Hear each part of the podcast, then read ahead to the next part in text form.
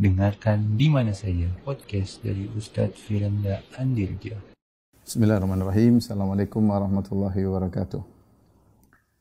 Alhamdulillahi ala ihsani wa syukru lahu ala taufiqihi wa amtinani. Asyhadu an la ilaha illallah wahdahu la syarika lahu ta'ziman li wa asyhadu anna Muhammadan abduhu wa rasuluhu da'ira ridwani. Allahumma salli alaihi wa ala alihi wa ashabi wa ikhwani. Uh, ikhwan dan akhwat, para jamaah Masjid As-Sunnah Bintaro yang dirahmati Allah Subhanahu wa taala. Eh, kita melanjutkan bahasan kita dari Syarah Al-Aqidah Al-Wasithiyah dan kita sudah masuk pada penghujung-penghujung kitab Al-Aqidah Al-Wasithiyah. Uh, Syekhul Islam Ibnu Taimiyah rahimahullah berkata, "Tsumma min tariqati ahli sunnah wal jamaah ittiba'u athari Rasulillah sallallahu alaihi wasallam batinan wa zahiran." Kemudian uh, di antara metode atau manhaj ahlu sunnah wal jamaah adalah mengikuti asar-asar yaitu dalil-dalil dari Rasulullah SAW secara batin maupun secara zahir. Ya. Di sini uh, Syekh Salam Taimiyah sudah selesai dari membahas akidah. Akidah sudah selesai seluruhnya.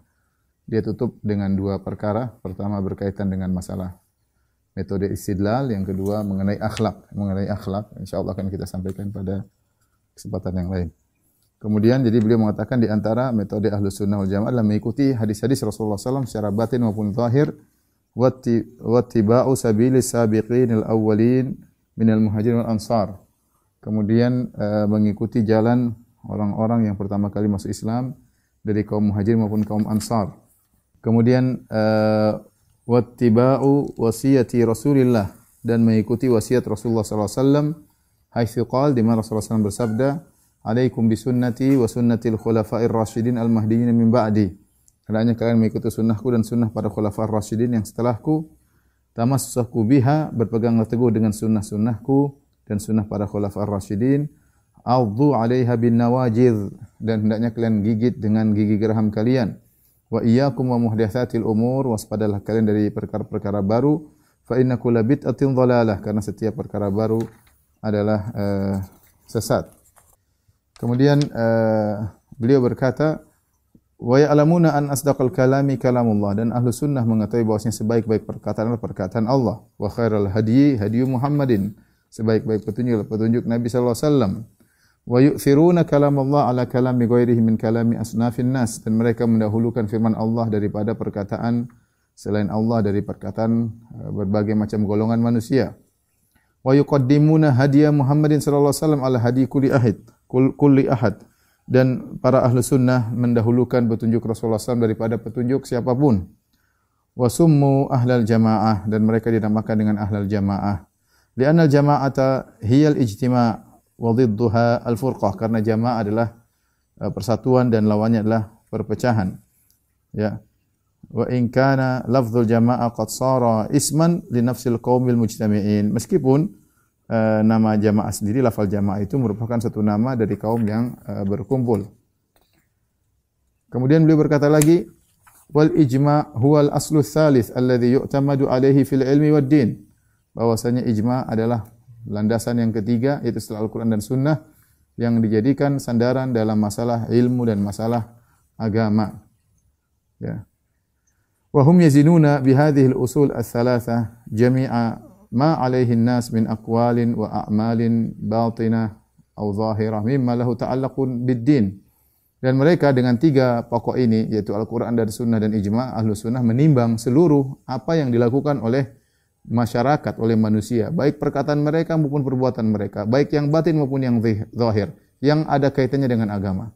Inilah alat bagi ahlu sunnah untuk menimbang seluruh apa yang diucapkan orang-orang, dilakukan orang-orang berkaitan dengan agama ditimbang dengan Al-Quran dan Sunnah dan Ijma. Wal ijma' alladhi yanzabitu huwa makana alaihi salafus salih dan ijma' yang yang yang yang yang bisa sesuai dengan kaidah yang pas adalah yang diijma'kan oleh salafus salih. Its ba'dahum kathura al-ikhtilafu wa intasharatil ummah. Karena setelah para salaf eh, banyak terjadi perselisihan dan juga umat uh, sudah tersebar ya. Tapi ini ada uh, beberapa perkara yang berkaitan dengan manhaj istidlal yang disampaikan oleh Syekhul Islam Taimiyah di penghujung kitab Al-Aqidah Wasatiyah. Uh, kita bagi menjadi uh, dua poin. Yang pertama ya manhaj ya atau metode berdalil uh, dalam uh, urusan agama. Uh, dibangun tentunya pertama mengikuti asar Rasul ya, mengikuti asar Rasulullah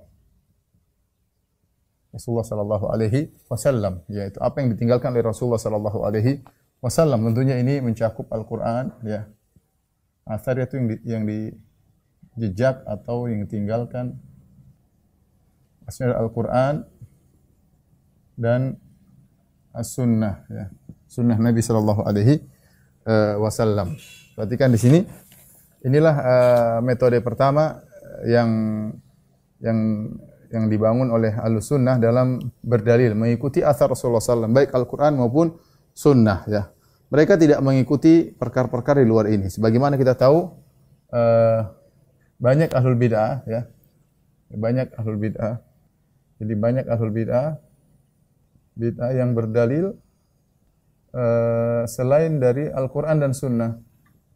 Contohnya apa? Contohnya misalnya dengan uh, akal. Ya. Akal. Mereka menggunakan akal dan mereka bikin kaedah bahwasanya seperti Ar-Razi menggunakan uh, kaedah disebut Al-Qanunul Kulli. bahwasanya semua yang bertentangan dengan akal maka harus ditakwil. Harus ditakwil. Ini digunakan oleh Ar-Razi dalam banyak hal. Bahkan dalam masalah uh, bukan hanya dalam masalah akidah dalam sebagian masalah uh, dalam ilmu nubuah dalam masalah uh, selain itu juga dia pokoknya bertentangan akal maka dia dia bisa menolak. Dia bisa menolak dengan akalnya ya. Akhirnya mereka tercerai-berai karena kalau kita jadikan akal sebagai uh, sandaran akal siapa yang mau dijadikan? Patokan. Kemudian juga misalnya sebagian mereka menjadikan uh, al-qat'iyat al-aqliyat yaitu perkara-perkara akal absolut. Perkara-perkara akal yang absolut. Yang tidak lagi nisbi ini diambil dari mana? Dari uh, dari falasifah Yunaniyah. Dan insyaallah kalau setelah setelah uh, pembahasan akidah wasitiyah saya akan bahas tentang apa yang dimaksud al-qat'iyat al-aqliyah. Itu perkara-perkara absolut yang jadi pegangan oleh sebagian ahlul bidah yang mereka ambil dari uh, filsafah Yunaniyah ya. Filsafat Yunani yang kemudian dijadikan landasan untuk berbicara tentang Tuhan. Yang mereka mengatakan ini absolut, semua yang bertentangan dengan ini harus ditakwil. Ya, yang ternyata itu bukan bukan buah karya uh, orang-orang Islam, tapi ternyata buah karya orang-orang Yunani yang tidak beragama diadopsi dengan bangganya oleh orang Islam, kemudian dijadikan sebagai tolak ukur barometer yang tidak mungkin salah, yang disebut dengan absolut atau al-qat'iyat al-aqliyah, perkara yang pasti tidak mungkin salah. Kemudian di antara mereka seperti orang sufi menggunakan dari dengan apa perasaan ya. Kemudian dengan mimpi ya misalnya ya. Kemudian dengan kasyafat ya. Kasyf. Ya. Kemudian uh, dan lain-lainnya. Ini semua bukan metode ahlu sunnah wal jamaah. Uh, banyak sekali dan saya sudah punya pembahasan tentang hal ini tentang 20 uh, eh, manhaj istidlal yang keliru. Ya, bisa dilihat di YouTube ya.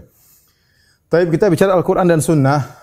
Adapun As-Sunnah, ketika kita berbicara tentang As-Sunnah, Sunnah bagaimana yang bisa dijadikan uh, dalil? Sunnah yang bagaimana? Uh, tidak semua Sunnah Nabi. Jadi Sunnah itu apa? Uh, ma uh, ila Nabi SAW. Yang disandarkan kepada Nabi SAW min qawlin wa fi'lin wa taqririn. Uh, perkataan, perbuatan ya maupun penetapannya. Uh, maka mencakup seluruh yang disandarkan kepada Nabi SAW disebut sunnah. Terkadang ada sunnah yang memang harus diibadiah, yaitu sunnah yang berkaitan dengan ibadah. Dan kadang ada yang sunnah bukan merupakan ibadah. Ya. Contoh, macam-macam sunnah misalnya, eh, sunnah yang berkaitan dengan ibadah. Sunnah berkaitan dengan ibadah, kemudian ada eh, sunnah, kita bagi dua ya, sunnah yang tidak berkaitan dengan ibadah. Ini ada tiga model yang tidak berkaitan dengan ibadah. Ya berkaitan dengan ibadah maksudnya bagaimana?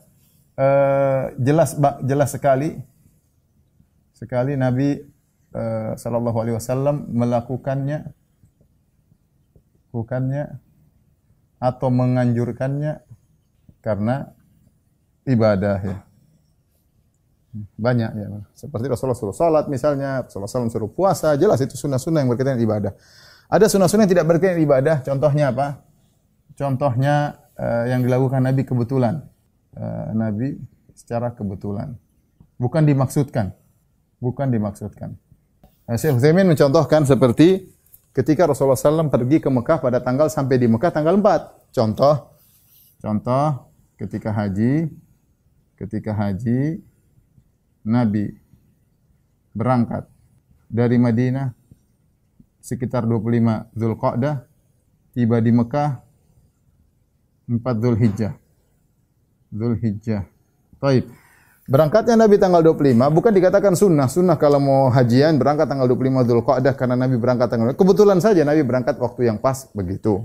Kecuali Nabi bilang, kecuali kalau Nabi bilang lambat sekali Nabi bermaksud kalian berhajilah berangkat dari Madinah tanggal 25 Dzulqa'dah. Berarti memang sengaja Nabi tanggal segitu, tapi ini tidak sengaja ini secara kebetulan saja.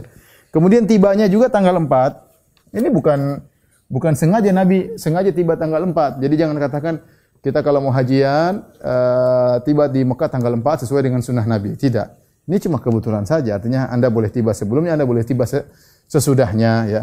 Karena uh, Nabi bukan tidak pernah mengatakan harus tanggal 4. Tidak ada isyarat dari Nabi sallallahu alaihi wasallam menunjukkan bahwasanya ini hanya dilakukan karena uh, kebetulan atau kesempatan yang pas, bukan disengajakan. Contohnya lagi misalnya uh, yang berkaitan dengan Eh, dengan adat ya, adat istiadat, istiadat setempat. Contoh Nabi tidak pernah menganjurkan hal tersebut ya. Ini hanya berkaitan Nabi kebetulan adatnya seperti contoh pakai contoh pakai uh, contoh pakai jubah misalnya, pakai jubah, kemudian pakai izar dan rida ya. Ini di antara pakaian dahulu. Rasul pakai jubah sekarang masih kalau jubah masih berlanjut sampai sekarang dan juga ditiru oleh orang eh, kita dan ini tidak dikatakan sunnah ya. Kemudian contohnya lagi rida dan izar. Rida selendang, izar sarung. Ini dulu pakaian biasa, ya. pakaian biasa di kalau Nabi berjalan dia pakai pakaian tersebut, ketemu orang pakai pakaian tersebut. Eh, sekarang di Saudi sudah tidak ada seperti ini, ya.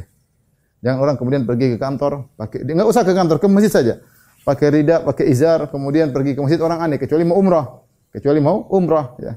Maka tidak dikatakan sunnah bahwasanya pakai rida dan izar adalah sunnah. Karena Nabi pakai hanya sekedar konsekuensi adat istiadat setempat. Ya.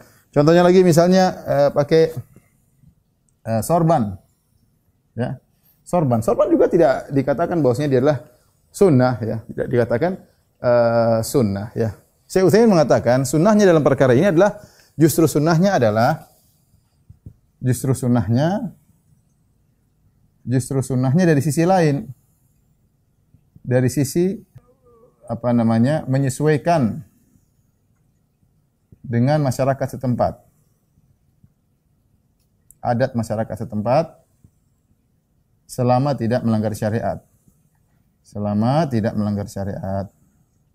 Karena e, dalam syariat tidak boleh kita pakai pakaian syuhrah misalnya, pakaian tampil beda, uh, ya maksud saya yang memakai sorban, pakai jubah, Abu Jahal, Abu Lahab juga pakai pakaian tersebut karena itu adalah pakaian orang uh, orang Arab kala itu.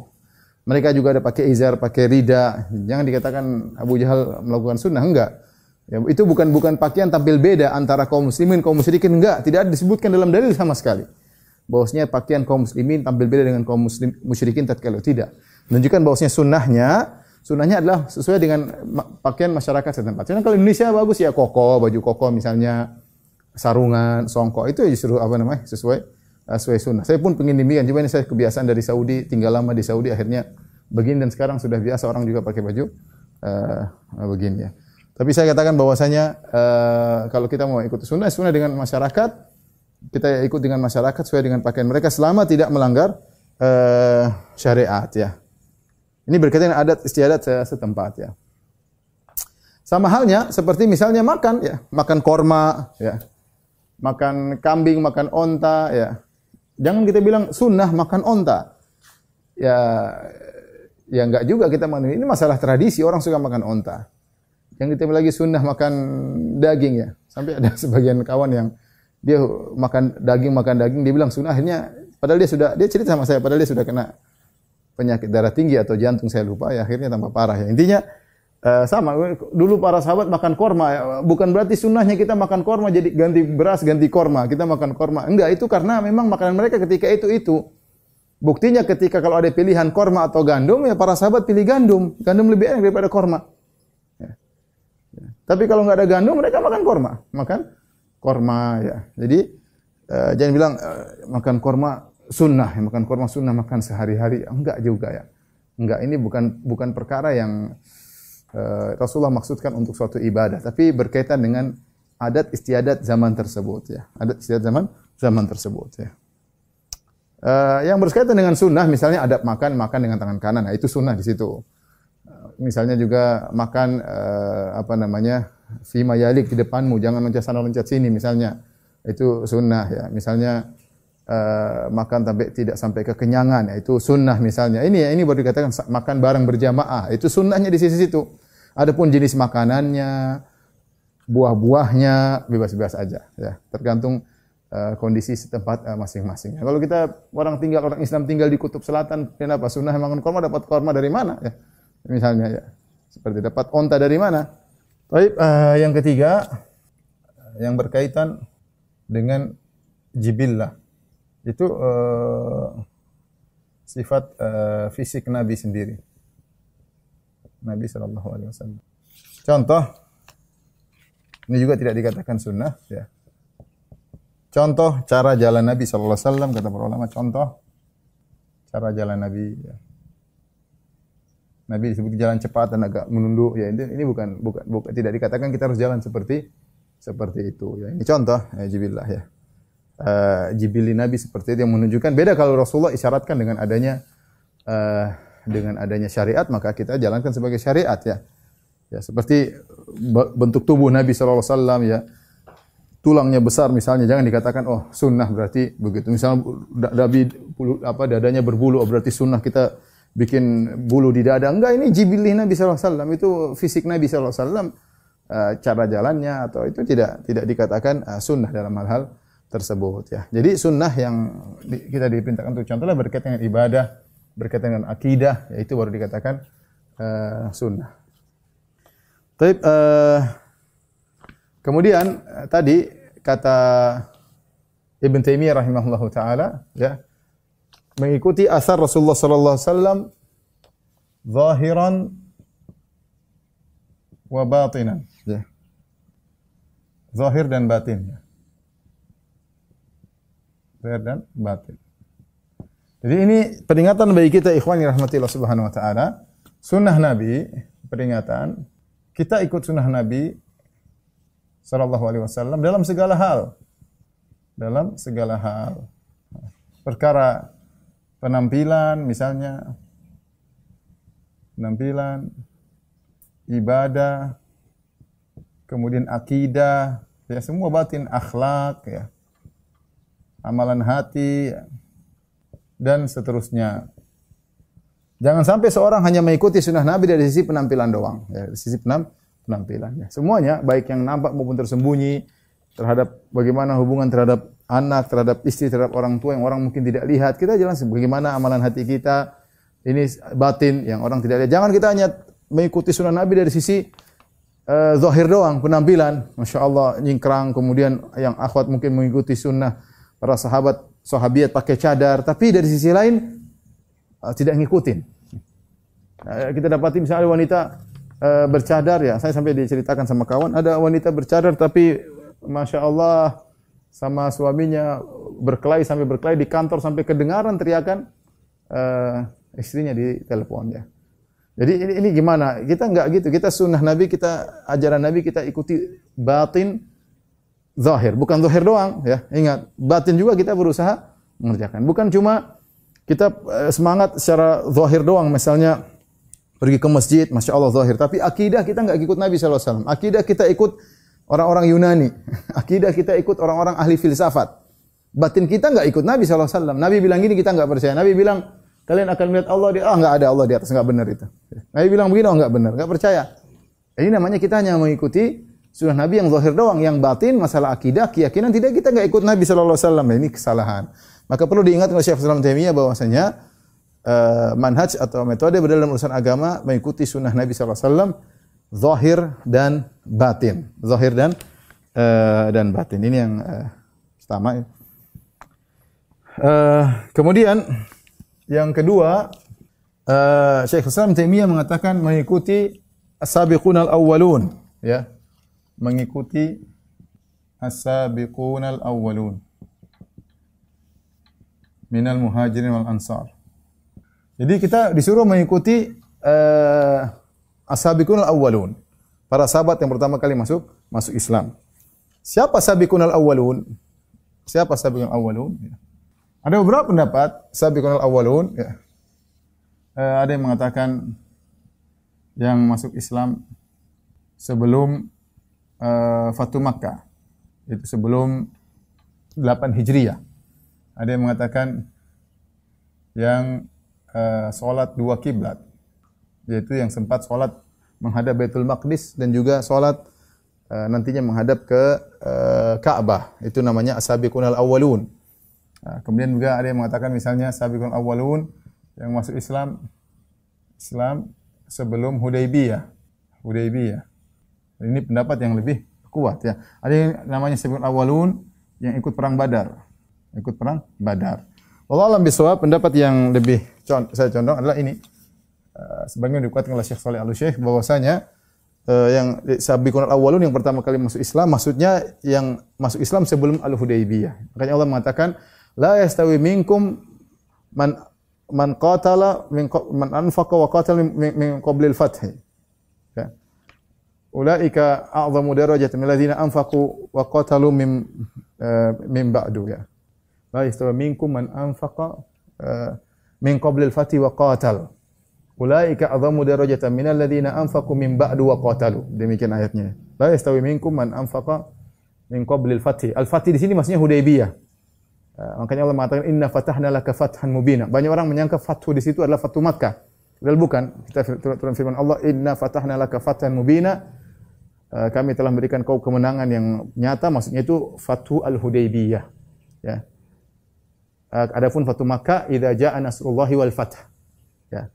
Adapun uh, inna fatahna laka fathan mubina ya adalah Hudaybiyah demikian juga firman Allah Subhanahu wa taala la yastawi minkum man anfaqa min qabli al-fathi wa qatal ulaika adhamu darajatan min alladhina anfaqu min ba'du wa qatalu tidak sama orang-orang yang uh, berinfak sebelum Hudaybiyah dan berjihad sebelum Hudaybiyah mereka ini lebih tinggi derajatnya daripada orang-orang yang berinfak setelah Hudaybiyah dan berjihad setelah Hudaybiyah berarti masuk Islam sebelum Hudaybiyah mereka inilah sabiqun al-awwal. Tapi ini uh, maksudnya Rasulullah kasih isyarat untuk mengikuti para sahabat. Ya, ini isyarat untuk mengikuti para sahabat.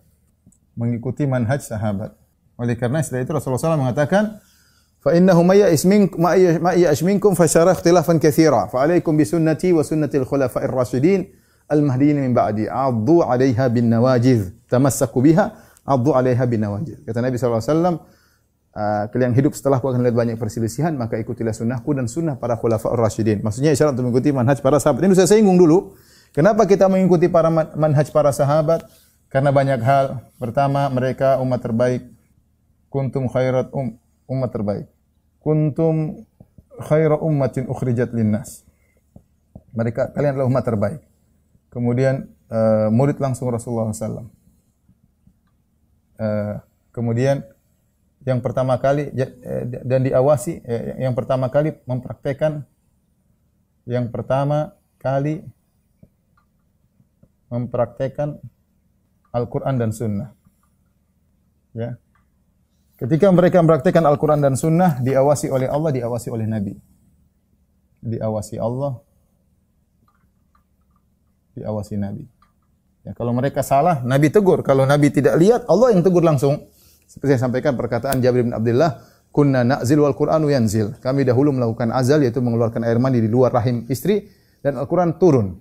Kalau seandainya haram pasti Allah akan turunkan ayat menegur kami. Ternyata Allah tidak tegur berarti uh, tidak haram ya. Ini dalil bahwasanya mereka diawasi oleh Allah. Karena banyak kejadian-kejadian Allah tegur banyak sekali. Terkadang Nabi yang Allah tegur, seringnya sahabat Allah tegur, Nabi tidak tahu Allah kasih tahu. Jadi mereka yang murid langsung Rasulullah, mereka yang pertama kali mempraktikkan Al-Quran dan Sunnah dan terlalu banyak ya, terlalu banyak dalil memuji mereka dari Al-Quran maupun Sunnah yang merekomendasi mereka.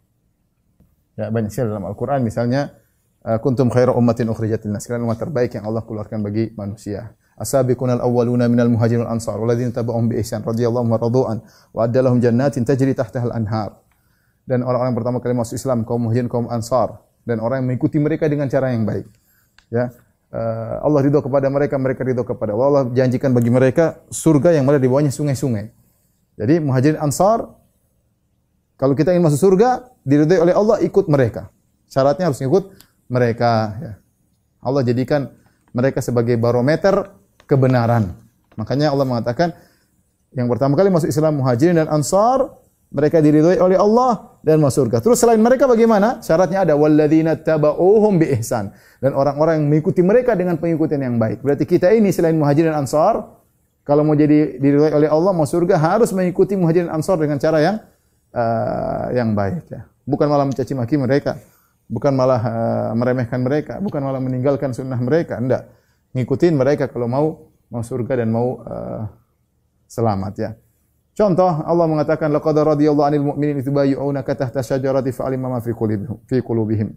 Sungguh Allah telah ridha kepada orang-orang beriman yang baiat Nabi di bawah sebuah pohon. Allah tahu kebaikan hati mereka. Siapa? Ashabul Hudaybiyah, 1400 orang, 1400 orang. Semua dijamin surga oleh Nabi sallallahu alaihi wasallam. Ya. Muhammadur Rasulullah walladzina ma'a asyadda al-kufar rahama'u bainahum tarahum ruk'an sujada yabtaguna fadlan min Allah wa ridwana simahum fi wujuhihim min athari sujud dzalika mathalun fit Taurat wa mathalun fil Injil kazarin akhraja shata'ahu fa'azarahu fa'azaru fastaghladha fastawa ala suqihi yu'jibul zurra liyaghidha bihimul kuffar liyaghidha bihimul kuffar kata Allah Muhammad Rasulullah dan orang bersama Nabi sallallahu alaihi wasallam Bagaimana kalian lihat mereka tarahum ruk'an sujada. Kalian lihat mereka dalam kalian ruku, sujud. Allah puji bagaimana ibadah mereka. Allah puji hati mereka. Mereka ruku dan sujud bukan karena riya, bukan karena mencari dunia. Ya bataguna fadlan min Allah wa ridwana. Mereka mencari keridhaan Allah Subhanahu wa taala. Simahum fi wajhihim saat sujud. Jadi mereka kalian akan melihat bekas sujud di wajah mereka. Inilah perumpamaan mereka di Taurat dan perumpamaan mereka di Injil. Ternyata sahabat disebutkan di Taurat, disebutkan di Injil sampai akhir ayat. Jadi Terlalu banyak ayat yang menguji para sahabat. Rasulullah Allah mengatakan, "Fa in amanu bimithli ma amantum bihi faqad ihtadaw." Kata kalau kata Allah kalau mereka beriman seperti iman kalian, sungguh mereka dapat hidayah. Bayangkan, Allah persyaratkan kalau ingin dapat hidayah, beriman seperti imannya para sahabat. Fa in amanu bimithli ma amantum bihi faqad ihtadaw. Kalau mereka beriman seperti iman kalian, mereka telah dapat hidayah. Syarat ya. Ingin dapat hidayah ikut beriman seperti imannya para sahabat ya. Jangan ikut imannya falasifah Yunani, jangan. Ikut imannya para sahabat bagaimana mereka beriman. Jangan pakai otak kemudian muter muter sana muter sini takwil ayat, takwil ini, tolak ayat, tolak hadis, jangan. Ikut imannya para sahabat. Allah berfirman, "Wa may yushakkikir rasula min ba'di ma tabayyana lahul huda." Wa may yushakkikir rasula min ba'di ma tabayyana lahul huda wa yattabi' sabila ghairal mu'minin nuwallihi ma tawalla wa nuslihi jahannam sa'at masir. Kata Allah Subhanahu wa taala barang siapa yang uh, yushakkikir rasul yang apa namanya menjadi oposisinya Rasulullah sallallahu alaihi wasallam wa yattabi ghairu sabil mu'minin dan mengikuti jalan selain kaum mukminin. Kaum mukminin bersama Nabi siapa sih? Para sahabat.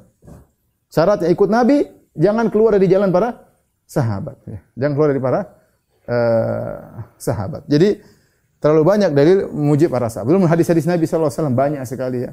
Yang jelas di antaranya Rasulullah SAW mengatakan khair uh, khairun nasi qarni thumma alladziina yalunahum thumma alladziina yalunahum sebaik-baik generasi generasiku kemudian yang setelahnya kemudian yang uh, setelahnya jadi ini manhaj penting mengikuti para sahabat terutama masalah akidah ini manhaj yang sangat penting karena betapa banyak orang yang mengaku berdalil Al-Quran dan Sunnah tapi tidak mau mengikuti pemahaman salaf.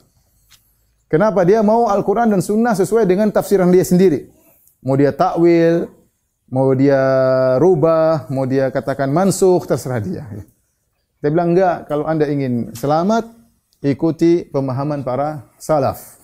Makanya kita ketika belajar akidah, kita bilang akidah salaf. Kita bisa membuktikan akidah akidah salaf, bukan akidah karangan orang-orang belakangan.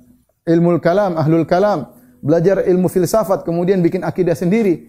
Tidak sesuai dengan akalnya, kemudian dia tolak. Enggak, akidah akidah akidah salaf. Makanya orang ahlul bidah mereka enggak mau pakai bilang akidah salaf. Mereka enggak mau. Kenapa coba? Harusnya mereka bilang kami juga akidah salaf. Jangan ente saja ngaku salaf, kami juga akidah salaf. Karena mereka tahu ketika seorang mengaku berakidah salaf ada konsekuensinya. Mana salafnya? Mana salafnya yang bilang Allah tidak di atas? Datangkan salaf Anda. Salafnya Jaham bin Sofwan. Salafnya siapa? Jaham bin, bin Safwan. Ya, ya, Jahmiyah. Datang kan. Salafnya siapa? Mu'tazilah. Kata Abu Sa'id Asy'ari yang mengatakan demikian Mu'tazilah. Nah, makanya kita kita alhamdulillah kita berani mengatakan kita bermanhaj salaf. Ya. Kalau kalau kalau manhaj salaf tidak ada salahnya, yang salah kitanya. Mungkin kita enggak pas ngikutin, mungkin kita hanya ilmu tapi tidak kita amalkan. Tapi manhaj salaf manhaj yang mulia. Yang kasih rekomendasi Allah Subhanahu wa taala. Bukan kita, Allah yang rekomendasi, Nabi yang rekomendasi, Nabi yang suruh ngikut mereka. Ya.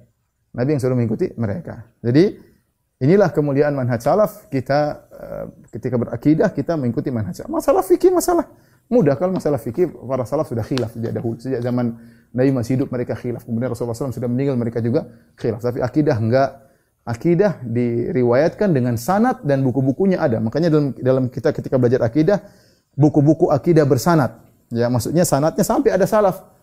Aisyah ngomong begini, Abu Bakar ngomong begini, ada. Kemudian para uh, ulama hadis ya dan seterusnya.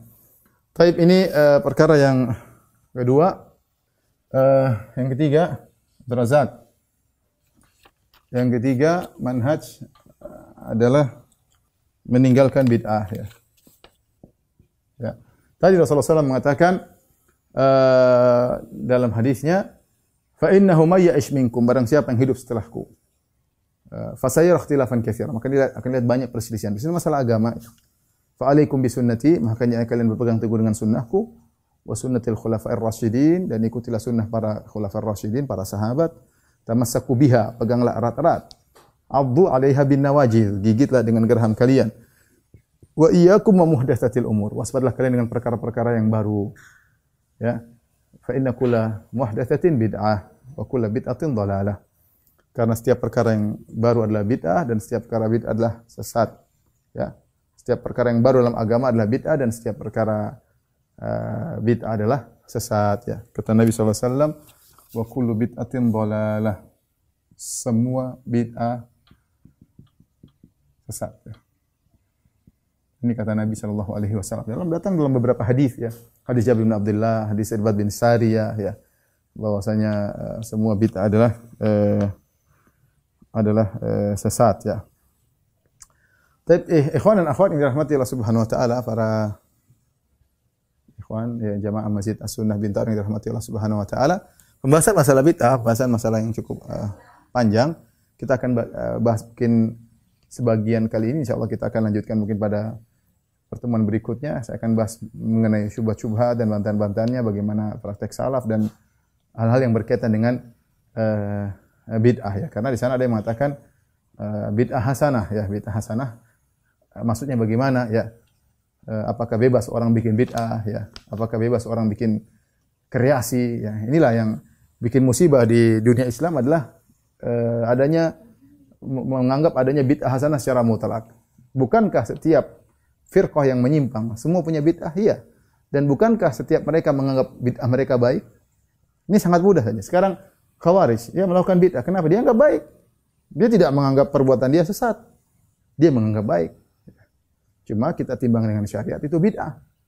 Muncullah Rafidah lawannya sama, menganggap apa yang mereka lakukan itu baik. Apakah ada al-bid'ah merasa dia uh, salah? Sama semuanya Khawarij, uh, Rafidah, nanti Mu'tazilah. Mu'tazilah juga menggunakan akalnya ya menurut dia bid'ahnya baik. Ya, bid'ahnya baik loh. Kamu jangan ini bid'ah hasanah versi saya. Khawarij punya bid'ah hasanah versi Khawarij, ya. Mu'tazilah punya bid'ah hasanah versi Mu'tazilah. Nanti muncul lagi Murji'ah. Murji'ah punya bid'ah hasanah versi bid'ah hasanah, ya. Menurut saya baik, ya. Akhirnya apa namanya bid'ah hasanah yang paling mudah kita bantah? Bid'ah hasanah relatif. Karena tidak ada pegangannya, tidak ada pegangannya. Kalau kita kan kalau bicara bukan bid'ah pakai dalil, oh enggak ini enggak ada dalilnya, sudah selesai dibuang. Tapi kalau bid'ah hasanah enggak enggak perlu pakai dalil. Terus pakai apa ya? Pakai perasaan. Masing-masing punya uh, punya perasaan. Sekarang orang-orang tarekat-tarekat sufia dengan berbagai macam modelnya. Masing-masing punya bid'ah hasanah. Lihat di YouTube berapa kali orang bilang, "Oh, ini ada dapat sanad dari Nabi Khidir."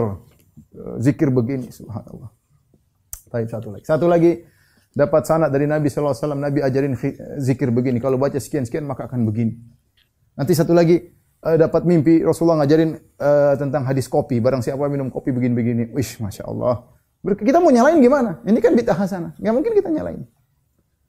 Terus sunnah-sunnah yang ada ini sudah ini ini baru, ini sunnah baru, sunnah kreatif.